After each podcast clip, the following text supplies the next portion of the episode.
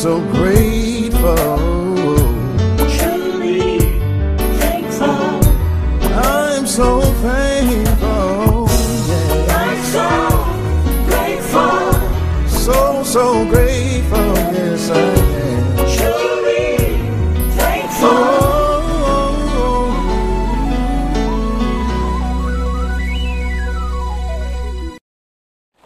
Amen. Amen. Amen. Good morning, everybody. Welcome this morning to the services coming to you from Lawrenceville, Georgia, World Outreach Church for All Nations. We want to welcome everyone that's here in person. And for those of you that's joining us via all the various streaming devices, you are also welcome. Thank you so much for joining with us. And we bless God that something that God will say to us this morning will establish you, will strengthen you, and encourage you in Jesus' name. And just by the way, to all of those who are streaming in, we appreciate you, we love you, we thank God for you, but we also want you to know that church is open. Praise God. The Bible says Hebrews 10, verses 24 and 25, Amen. That we should start up love among one another and that we should not forsake the assemblies of ourselves together. There is a dynamics when people of God come together and share fellowship. The Bible says, iron sharpens iron. Glory to God. Amen. So, yes, we thank you for streaming. But at the same time, we would like to see you so we can give you a holy kiss, a holy hug. Glory to God. Amen. Hallelujah. Amen. Praise God. And so, here this morning, as always, our vision is building strong families and serving global communities. And so I'm going to dive in the message right away. I began this message a few weeks back on the planting of the Lord, Jesus being the gardener. I'm going to go to the opening scripture in First Corinthians chapter 3, verse 9.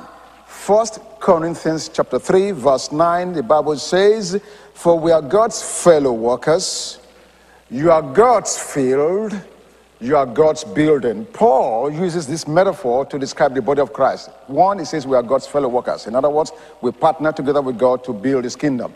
And that we are God's field and also that we are God's building. Now, relative to this message that we began a few weeks back, we saw on Resurrection Sunday how Jesus appeared and it seemed like to Mary like a gardener, symbolizing giving us the message that he, Jesus, has work to do.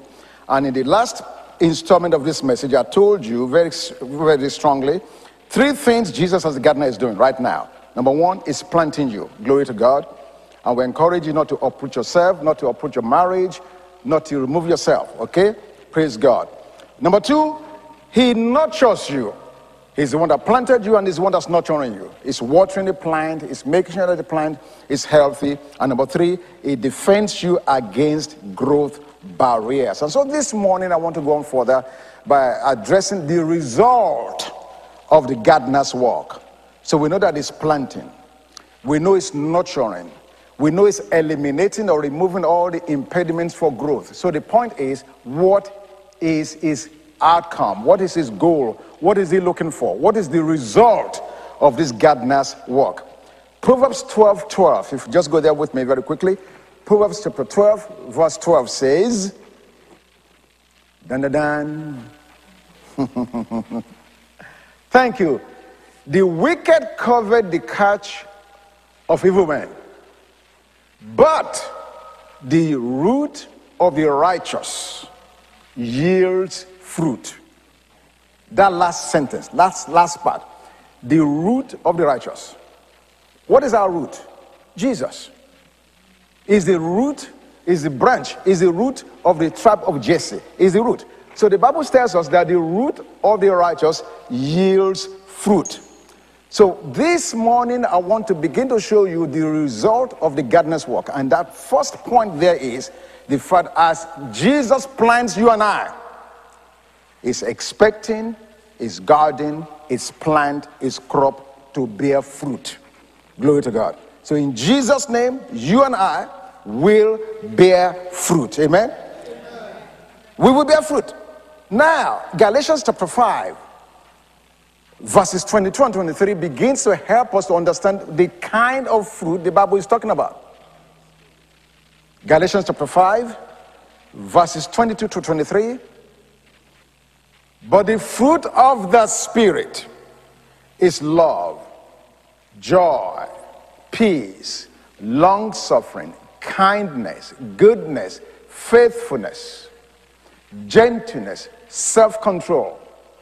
Against such, there is no law. Remember how we started. Jesus is the master gardener. Is planting his crop, is planting his flowers, is planting his trees. You and I are those trees. We are the plants that God is planting. And what I'm saying to you this morning is God plants us with an expectation that He's going to get something out of it. And what He's looking to get is what we call the fruit of the Spirit. Now, just as an apple cannot grow outside of an apple tree, neither can we grow the fruit of the Spirit apart from living in the Spirit. Okay? So Jesus plants us. He's looking for output, he's looking for fruit. But just as a mango or an apple tree can, or rather, as an apple, can never produce, an apple can never be produced apart from the apple tree. Even so, for you and I, we can never manifest the fruit of the Spirit except that we are living in the Spirit. Amen? It's a work of the Spirit, it's a work of the gardener. He, the gardener, God, Jesus, does the work. The work of producing is given totally to the gardener or to the Spirit of God. However, we have a role and a part to play. We must cooperate with what God is doing. Amen?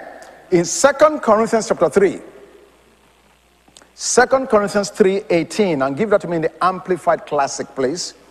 Second Corinthians 3:18 in Amplified Classic. It says, and all of us with unveiled face, because we continue to behold in the word of God, as in a mirror the glory of the Lord, are constantly being transfigured into his very image in ever increasing splendor and from one degree of glory to another. For this comes from the Lord who is the Spirit. So the point here is God does the work, but we have to cooperate. How do we cooperate? We cooperate by constantly with an unveiled face. Look into the mirror, the Word of God.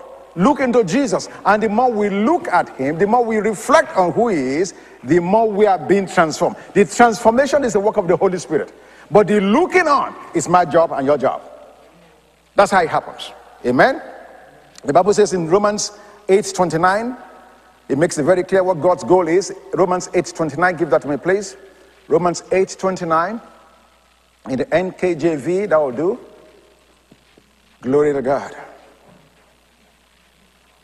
For whom he foreknew, he also predestined to be conformed to the image of his son, that he might be the firstborn among many brethren. The reason he plants is because he's looking for fruit. The reason he plants is because he's looking for many, many membered fruit. And God's expectation is that through this whole dynamics, you and I will be conformed to the image of who Jesus is. We're going to look more and more and more and more like him in Jesus' name.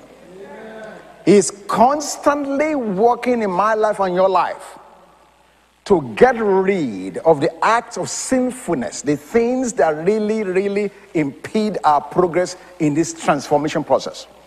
In fact, Galatians chapter 5, in verse 16, and in verses 19 through 21. Let me just read that very quickly. Galatians chapter 5, verse 16. Galatians 5, verse 16, and then verses 19 through 21. Let me read it very quickly. Thank you, Jesus. There you go. I said then, walk in the Spirit, and you shall not fulfill the lust of the flesh. How are we going to manifest the fruit of the Spirit? We are walking in the Spirit. Now look at verses 19 through 21. I find this to be very interesting that Paul is talking here about the uh, walking in the uh, in the fruit of the Spirit, but for two verses he lists things that are not of the Spirit. Why do you think he did that?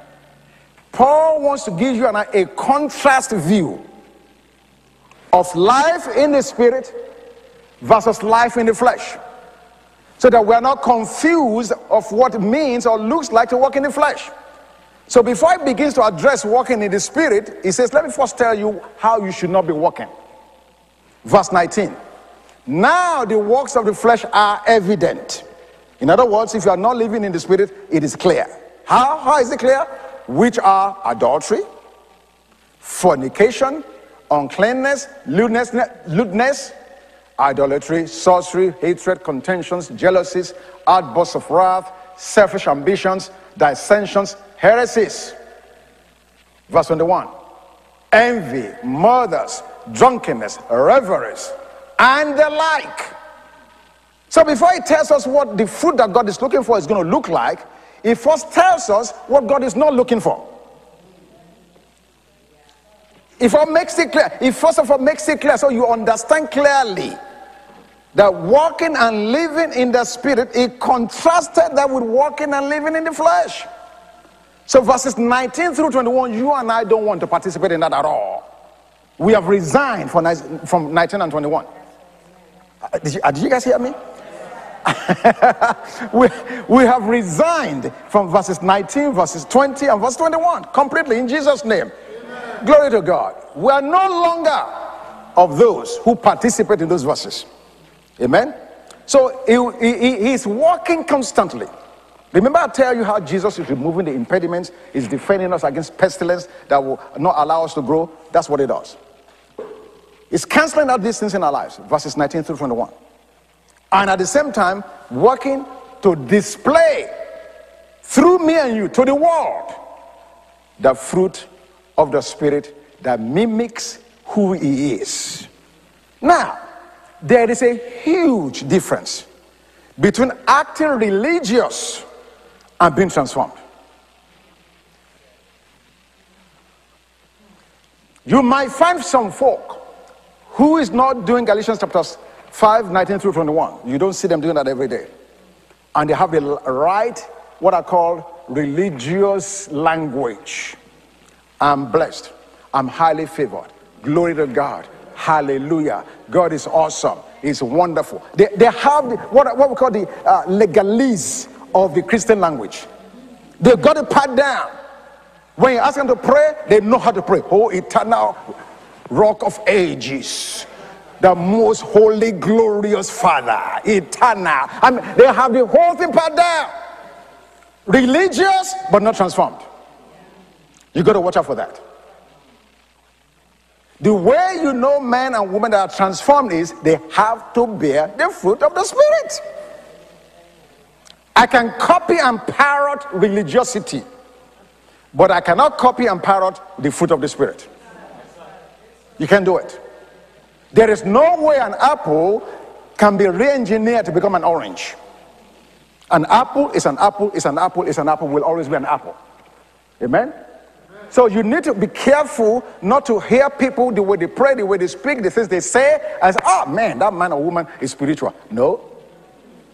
No. Jesus said in Matthew chapter 7, verse 16, by their fruit you shall know them. Not by their language. Not by how well they pray. Not by how many verses of scriptures they know. Absolutely not. He's not impressed with that. In fact, the Bible says that the demons believe and tremble.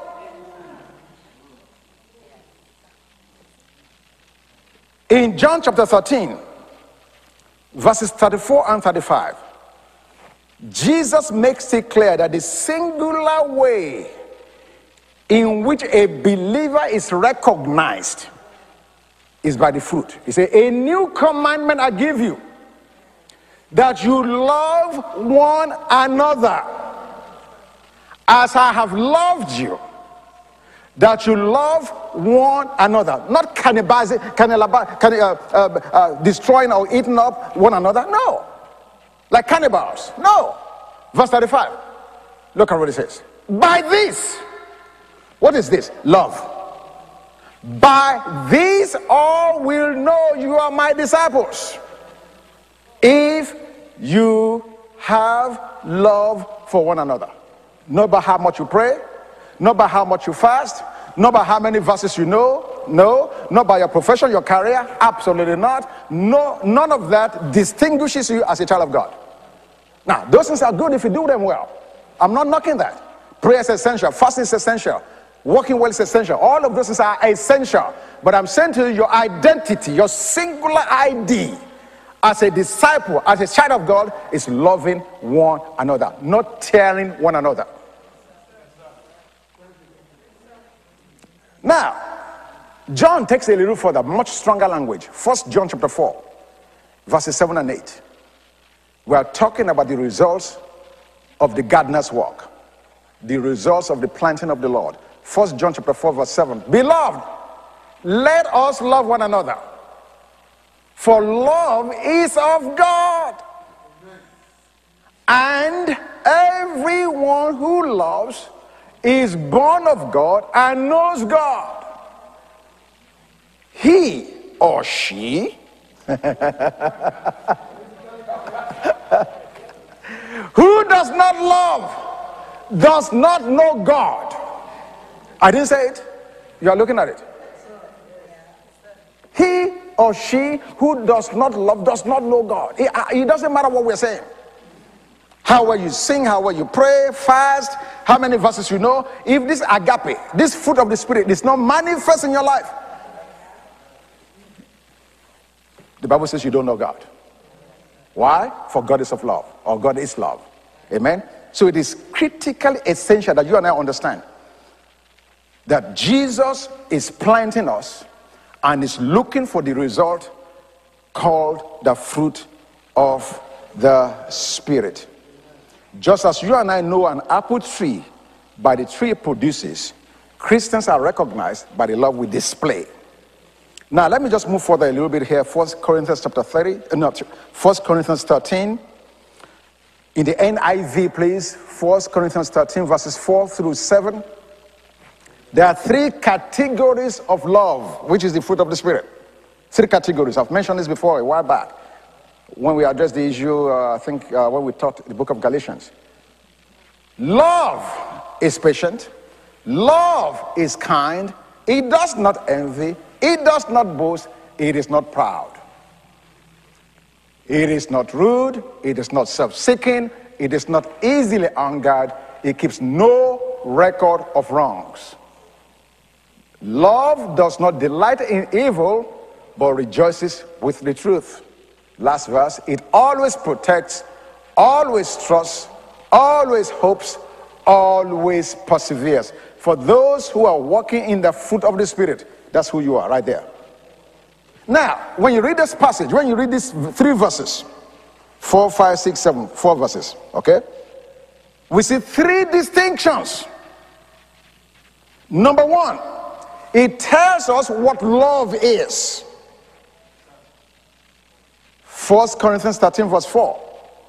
It tells us what love is. Give me that verse 4 again. Thank you, sir. Thank you, ma'am. Love, what is love? It is patient and it is kind. Full stop. It is patient and it is kind. Full stop. Think how long it took God to get you. Think how patient God was waiting for you to come to the kingdom. Think how long that was. And yet, among one another, a brother or a sister does something, we blow, up, we blow the fuse immediately. We blow the fuse. Forgetting that for you and me, it took God a long time, constantly weighing off with his love, constantly appealing to us, constantly, constantly. And yet something someone does something that's a little off, and bang, we're off. Love is patient and love is kind. That's what love is. What love is not, it does not envy. So when you are blessed, I'm not going to pray and say, Ah, God, you bless this girl. Hey, when am I going to get my own? you know, it doesn't envy. It does not boast. It is not proud. Verse 5. It is not rude. It is not self seeking always trying to promote themselves. No. No. God, love, let's love God, promote them. Because a man's gift The Bible says, will make room for him and bring before kings. It is not easily angered. It keeps no record of wrongs. You know, some people, if you ever wrong them, they have a library of wrongs, an encyclopedia. This is 2021. Let's go to 2019. What did you do? How about 1992? They, they have a, a, a, a whole category of different wrongs. But the Bible said long, love does In fact, Jesus, we saw that. They were hanging this man on the cross with agonizing pain. What did he say? Father, forgive them. They don't know what they're doing. How could they not know what they're doing? Which, which part did they not know? They don't know what a hammer is or a nail. Bah, bah, bah. He said they don't know what they're doing. Why? Love always finds a way to excuse bad behavior. Always. Always. Love is not trying to nail you, it's trying to help you to get out of it. Always. Love does not delight, delight in evil. You know, some people, they are, man, when they have bad news about somebody that they don't like, ha! It's good for them. They have it coming. That's not the nature of God. But rejoices with the truth. Verse 7. What does it do? It's always protecting, always trusting. If you have a problem trusting, you have a problem with love. Ah, you didn't hear that. You didn't hear that at all. If you can't believe anything anybody's saying because of some bad experience you've had, and therefore you put everyone in the same category, you don't trust anybody any longer, you have a real God issue. Because God always trusts. Can you imagine? He created Adam, and the crown of his creation, he commits to Adam. Name them. Name them. He totally, completely trusted Adam. Who do the right thing? Name them. And whatever name Adam gave it, God said, Good, that's good enough for me. He trusts. Look at Jesus. His disciples did not even believe in him. He rose from the dead, they still were scratching their heads. And yet, a band of unbelieving head scratchers, he said, Go into all the world and preach the gospel. I'm entrusting you with the most important thing to my life. Even though, up till now, you've proven that you are not capable. I'm going to trust the Holy Ghost in you and through you to get the job done. If God trusts you and I, we should not, because somebody has uh, betrayed us, have a blanket mistrust of everybody else. No, that's not right. It always hopes, always preserves. Let's just move on. Amen. Amen.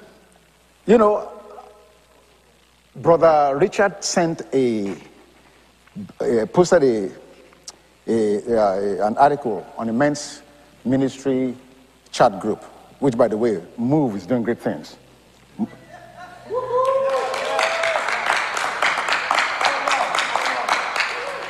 In case you don't know who Move is, that's the man of valor and excellence move of Workfront. Thank you. Thank you very much. no, seriously, that article blessed me. And one of the things the right, this unknown writer said in that article described what happened towards the end of the Cold War with East Germany and West Germany. You know, they had the Berlin Wall. And the East Germans, because of their uh, orientation, tough, hard, no gospel, they had no concept of love and good. So what did they do? They went to the West German part, West German end of the wall and brought all the trash and heaps of garbage and just dumped it there to spite them. If that happened, if your neighbor did that to your house, what would you do? Wait, wait, wait, wait, wait. Before you answer, you tongue talking, praying, fasting believer. If your neighbor, if you go home today and your neighbor has put heap and trash on your driveway, what would you do? Don't answer. God is watching you. How did the West Germans respond? The West Germans said, Oh, okay, this, this is where we go. They went and bought provisions, milk, apples, all the things they know the East Germans need that they don't have because of shortage. They brought them and packed them at the same place. And they said, We know you, do, you, have, you don't have it within you to do good. But because good is in us, that's what we display. What a lesson! So, as believers, are we always trying to do tit for tat? You wrong me, I'm going to wrong you. How in the world are we going to win a war for Jesus if we display the same characteristics as the world? It's not going to happen. When I read that, I was so blessed. I said, wow, these West Germans, rather than play tit for tat, they sowed good for evil. Amen? And of course, we know the rest of the story. Angela Merkel came out of East Germany, became the, the chancellor of, of uh, Germany for 18 years, and worked and displayed incredible sincerity, dedication, and character. So much so, like I said to you guys uh, last week when she resigned a few months ago, all of Germany came to the balconies and for six minutes non-stop applauded her. Six minutes non-stop. My goodness. That's thank you. Thank you. So now, let, let me begin to bring this to a close for this for this for, for this installment. Now, there, there, there are, I'll show you the three categories of love, but there is also nine characteristics of the fruit of the spirit, which I'll get to make, next week. I'm not going to address that right now. What is my part? I know that Jesus is planted me, is nurturing me, is defending me, I know Jesus is expecting results out of my life. What is the result? He's looking to produce the fruit of the Spirit in my life. How is this going to happen? Is this automatic? It is as long as I am abiding. Give me John chapter 15, verses 4 through 7. John 15, verses 4 through 7. Thank you, Jesus. What is my role? What is my part? Glory to God. In John chapter 15, verse 4, you know what? Let's start from verse 1. My mistake. Thank you. I am the true vine, and my father is the vine dresser. Every branch in me that does not bear fruit, he takes away. And every branch that bears fruit, he prunes, that it may bear more fruit. You are already clean because of the word which I have spoken to you. Abide in me. Here we go. And I in you. As the branch cannot bear fruit of itself unless it abides in the vine, neither can you unless you abide in me. Are you hearing that? I am the vine, you are the branches. He who abides in me and I in him bears much fruit. For without me, you can do nothing. Absolutely impossible. Verse 6. If anyone does not abide in me, is cast out, and as a branch is withered, and they gather them and throw them into the fire, and they are burned. Verse 7 If you abide in me, and my words abide in you, you will ask what you desire, and it shall be done for you. Wow. If you can ever get to understand what Jesus is saying here, you're on your way. This is the key.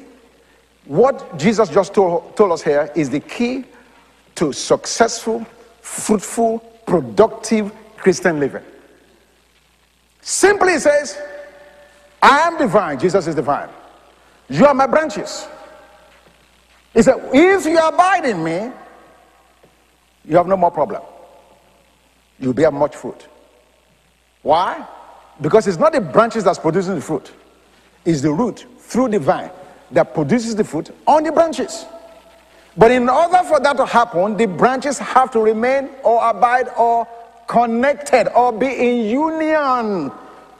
And that's the key. How do we do that? What does it mean to abide? Oh, give me first John 3, verse 6 in NIV.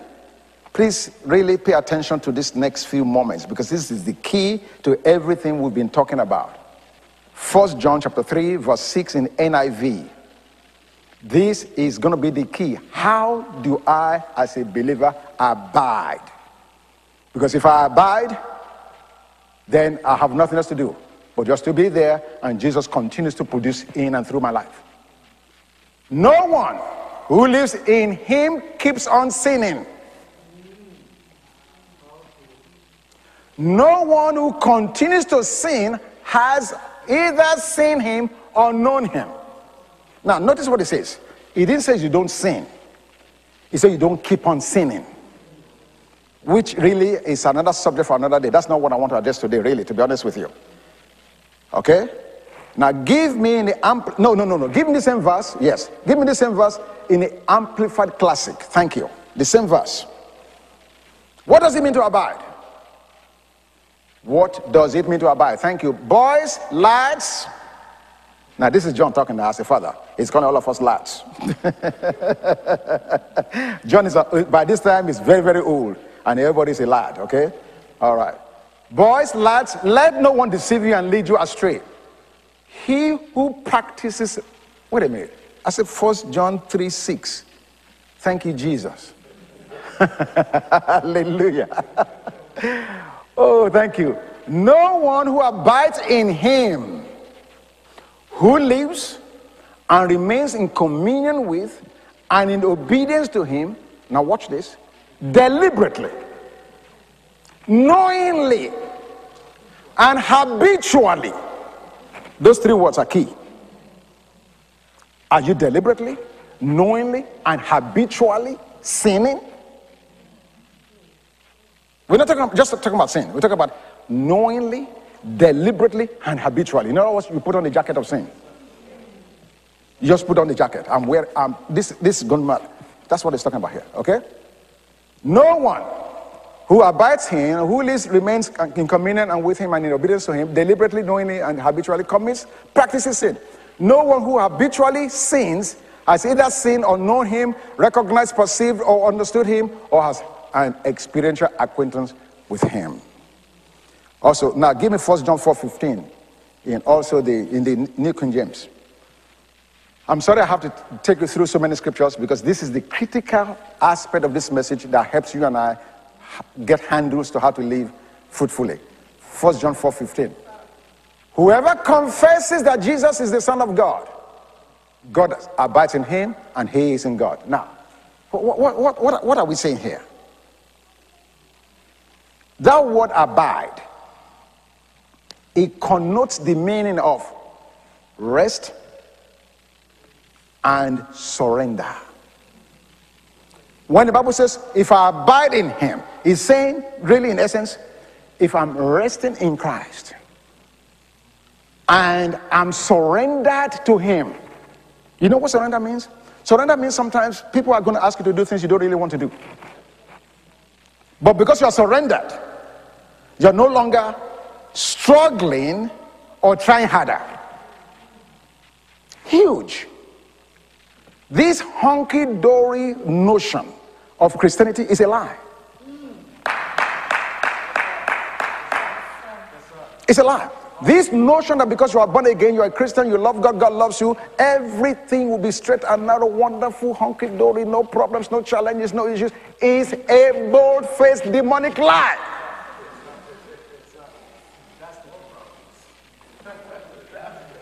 Because there are some things we will never learn unless there are obstacles. In fact, I told you before, you don't grow until you exercise certain muscles. So God, He doesn't do it, but He allows it that you and I have certain obstacles in our life so that we can exercise our faith muscles so we can grow. That's why we rest in Him and we surrender in Him. Oh, there's a scripture, Psalms 52, verse 8. Give that to me in NIV. Psalms 52, verse 8 says, I am like an olive tree in the house of God. I am trusting in his unfailing love forever and ever. Look at it. But I'm like an olive tree, flourishing in the house of God. Okay, I get that. It's hunky dory. But look at the next sentence. I trust in God's unfailing love. Why is he saying that? Why is he having to trust in God's love? Because he understands he's going to be put in certain situations that's not nice, that is not easy, that is not that is going to be tough or challenging. So he's saying, when, I'm, when I find myself in those challenging situations, I'm going to trust in your love to bring me through it. You, you, better, you better get your theology right. It's not all hunky dory. Jesus said, they, He said, He was persecuted, and we are not greater than our master. Amen? So now, the word abide connotes rest and surrender, not struggle or try harder. So to abide means I rest in Him. To abide means I surrender. To abide means even when things are not going my way, I recognize how much He loves me, and because of His unfailing love, I say, Jesus, you got it. Jesus, you got my back. Ah. In this passage in John chapter 15, I- I'm going to need a little extra time here, so please just allow me. Let me just, let me just finish this because this, this is important for me to just finish this. Jesus addresses two distinct group of people. He talks about those who are unfruitful. Then he talks about those who are fruitful. That's one group. Then he also talks about those who are connected to the vine, who are abiding in the vine, and those who are not abiding in the vine. Two different groups of people. Traditional Christianity has have mixed this group up. And we have messed up people's theology because of that. Go back to John 15, verse 2. Every branch in me that does not bear fruit, it takes away. So, what have we said?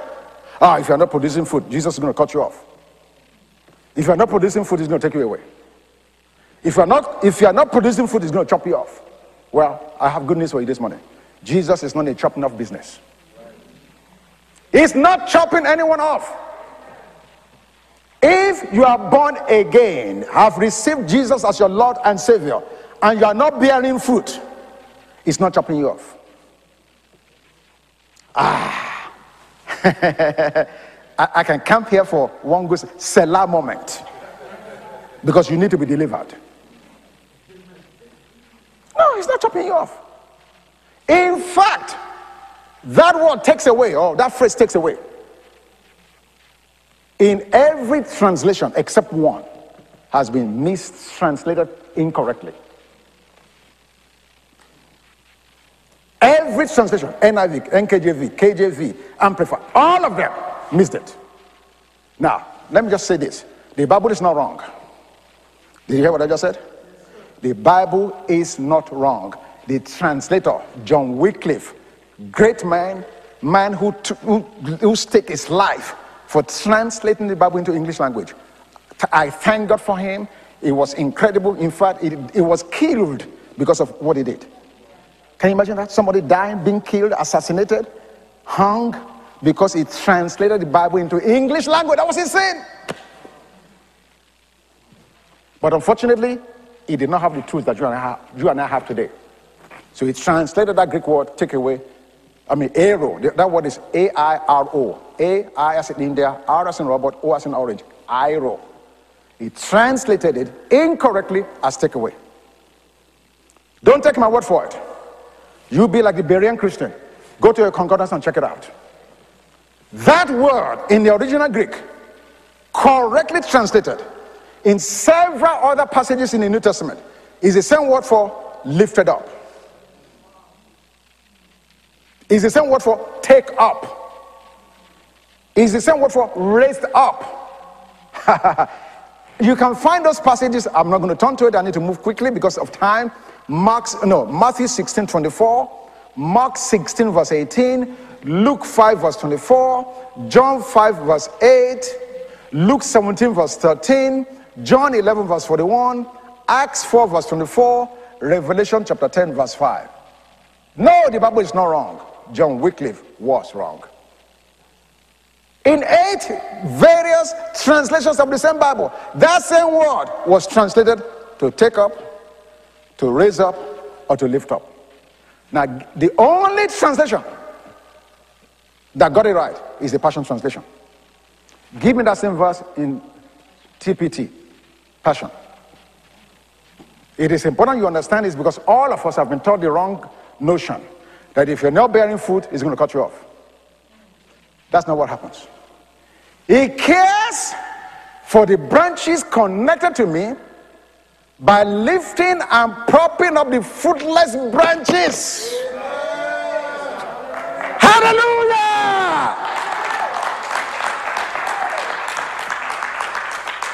What gardener is going to invest his life in a plant and because the plant is not producing in time, cut it off? That's not what he died for. He died, he was buried and raised again from the dead for a victory and for a triumph. Hallelujah! Listen, if you don't take the Bible word for it, go to any vineyard. You will see what I'm telling you. There's one in Chateau Elan. I went there, I saw it. I went there, it years ago. Salvation, you booked the appointment for me. I don't know if you remember. Years ago, Chateau Elan. What happens? These branches that stop producing because of the weight of the fruit, they fall down and they are buried in the sand. And as long as they are buried in the sand, they are no longer receiving the sunlight. Hmm. They are no longer exposed to sunlight. They are no longer exposed to S-O-N, Son, the Son of God. And as long as they are no longer exposed to sunlight, they can no longer produce. So what does the vineyard owner does? He comes, picks them out of the sand, washes them with the water, with the water, rinses them over with the word of God, and then props them up so they cannot be exposed to the sunlight. And in a due time, hallelujah, these unfruitful branches begin to produce again. That's what Jesus is doing in your life. You may not be producing right now, but I guarantee you, in the name of Jesus, you will produce again because the gardener, the true gardener, the master gardener knows what you need. It's the goodness of God that leads man to repentance, not the fear of God, not the wrath of God. Glory to God. Yes. Bad translation. So we're running all over the place. Ah, if you don't produce fruit, it's going to cut you off. No. If you don't produce, it's going to fix you. it's going to wash you with the water of his word. Hallelujah. Give you, in fact, in that John 15, he says, I've cleaned you with the word. He said it. And he's going to expose you to himself, to the sun. And as you, with unveiled face, behold the image of the Son of God, it's only a matter of time you're going to bring forth. So that's the first part. The second thing, so we see the distinction between the unfruitfulness and being fruitful. But the second aspect is those who are not connected, those who are not abiding. In John 15, verse 6. John 15, verse 6. Hallelujah. John 15, verse 6.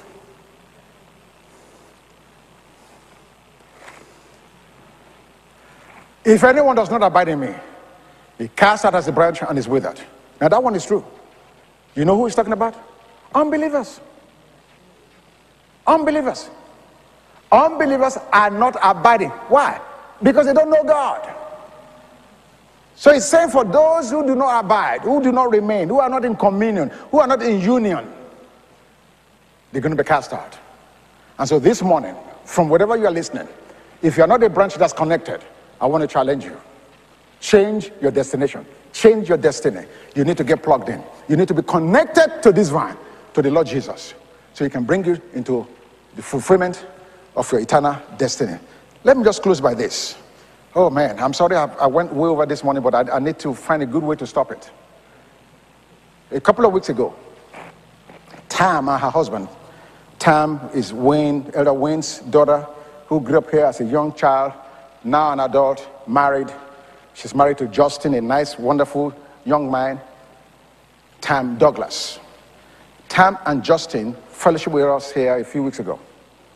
After service, my wife, my wife and I took them out. Just spent some time with them. How you doing? What's going on? Blah, blah, blah, blah, blah. Now, Tam works for Delta Airlines. And because of my interest in the aviation industry, uh, it was a very easy conversation. Just talking to her, how you know how you doing, what's going on with the pandemic, what's going on in the industry. And that week that we were, the week that we were having lunch together, she said to me, she said, I'm on call for the week. So I said to her, I said, what does that mean? What does it mean to be on call? What happens when you're on call? Now, she explained the process to me. That any given day, any given moment, they call her by text, by phone, or by uh, uh, email to say, Are you available to take a trip? Say, for instance, to Detroit. And she says, Yes. When she says yes, I said, Now what happens after you say yes? You say yes. They tell her when to report to the airport. And once she reports, a series of activities is, to, is initiated automatically. Now, this is the point I'm making. When Tam says yes to the Detroit trip, they tell her to be at the airport by 12 noon this morning or 12 noon tomorrow, whatever the time is. From that moment that she said yes, everything she needs to complete her trip and be back home is totally completely undertaken by Delta. Let me explain. How she gets to the airport, how she gets to the gate where the flight is going to be. She does not have to worry, oh, is the aircraft going to be in the gate? That's not her business. Oh, are the pilots going to show up? That's not her business. Oh, are there going to be any more flight attendants? That's not her business. Oh, when I get to Detroit, how am I going to be picked up from the airport to the hotel? That's not her business. When she gets to the airport, the transport picks her up, takes her to the hotel. She's not asking how am I, how am I going to pay? Is it Amex, Visa, Mastercard? None of her business. All she has to do is just show up. Once she shows up, her entire responsibility to discharge her duty for Delta is totally, completely on Delta. So I said to her, I said, Tam, do you at any time during this transactional process ever wonder if Delta is going to show up? Does it ever occur to you that perhaps the airplane will not be in the gate, or the pilot will be drunk, or, or your ride when you get to Detroit will not show up? I, do you get worried about that? Ah, if my ride doesn't show up, do I, do I carry, do I catch Uber, Lyft, or do I get a rental car? Do you ever worry about that? He said, no. I said, why are you not worried about it? He said, why should I? Do you ever worry that they're going to put you in a hotel where roaches and, and uh, lices are going to run all over you? Said, no. Why? Why are you not worried about it? He said, because I know Delta will take care of me. Really? Child of God, what Delta does for Tam is what Jesus does for you. He wants you to rest. Hmm. Understanding that when He called you forth, everything you need to prosper, everything you need to produce, everything you need to live has already been taken care of. Hallelujah. She says she's the doctor. Now, watch this now, watch this. You and I know that Delta every now and then have hiccups. Bad storm. Something happens. I said, I said, Tam, when you get to Detroit and the ride don't show up, would you quit Delta the next day? Would you just stop saying Delta is useless because the, the ride does not show up one time? She said, no. He said, because I understand that life happens, things happen. Ah. And here we are, you and I. The first time God does not show up.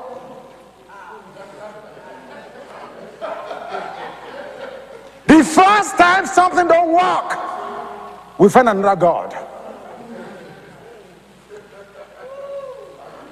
I said, that time, why are you able to trust Delta like this? He said, because she said, because of their credibility. That credibility gives her assurance. Does Delta have more credibility than God? Absolutely not. We need to get a revelation of what God has done for us. Now, in closing, this is my final and last closing. Because Delta has provided for Tam's success. When Tam gets to work, she's expected to produce. When Tam gets to work at Delta, she's expected to do a good job Because her success has been provided for. Last set of scriptures, I promise you, yes, last set of scriptures.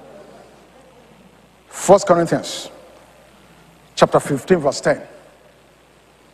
Let me just get this out of me, and you guys won't have to deal with me again for a few days. First Corinthians 15, 10. But by the grace of God, Paul speaking, I am what I am. And his grace toward me was not in vain. You notice that? Why is the grace not in vain?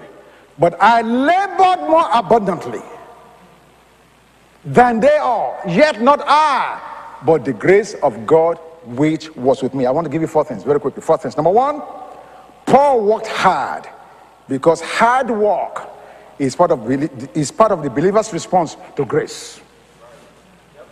Paul worked hard because hard work is part of the believer's response to grace. Now, I know, yeah, yeah, I know. Grace has made some of us fall asleep. Because we say, by grace, because of grace, we don't have to do anything. That's a lie. You don't do anything to become saved.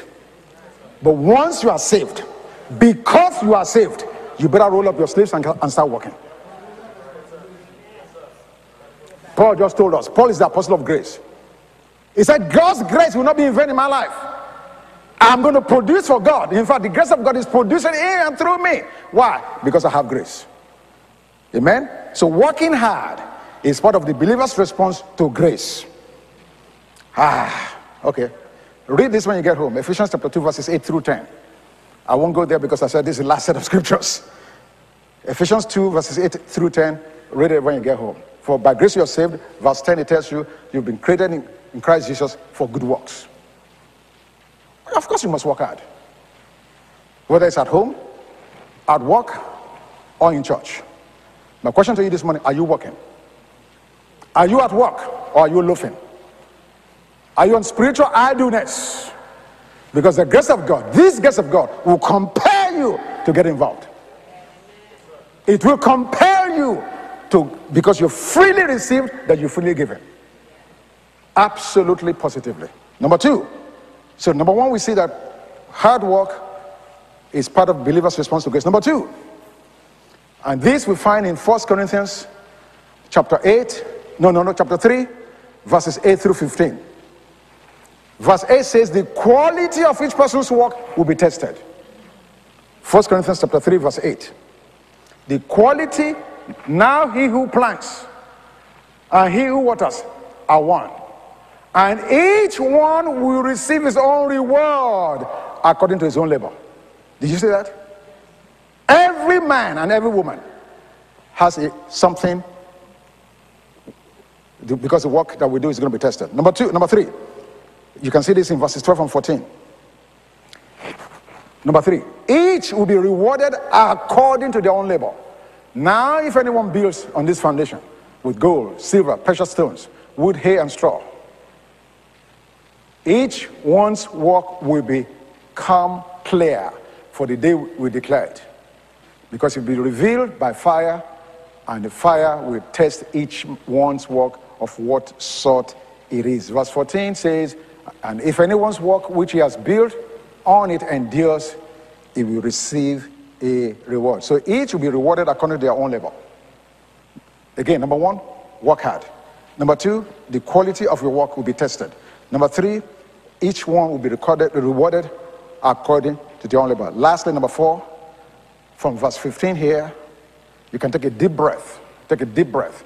Because verse 15 says, If anyone's work is burnt, he will suffer loss, but he himself will be saved. Yet, so as through fire. What's number four? Regardless of whether your work will be rewarded or not, you as a believer will be saved. So you can take a deep breath. You're loafing, you're goofing off, you're not doing anything, you're not serving, you're not being a blessing. Your work may be destroyed, but God says, out of my mercy, I'll still save you. Amen? But don't let's be like that. Let's work hard. Let's give God what He wants. In the quality of the work is asking for through the power of His Holy Spirit because it's Him that's working in us and through us, both to will and to do of His good pleasure. Amen? And so, Father, we want to thank you for our time this morning. We bless your name. Thank you for you being a gardener that is planting us as seed to bring forth fruit that will edify you, be a blessing to you, and to the world at large. We receive your nurture. We thank you, Lord God, for the elimination of sinful practices. And we bless you for the display of your fruit of the Spirit.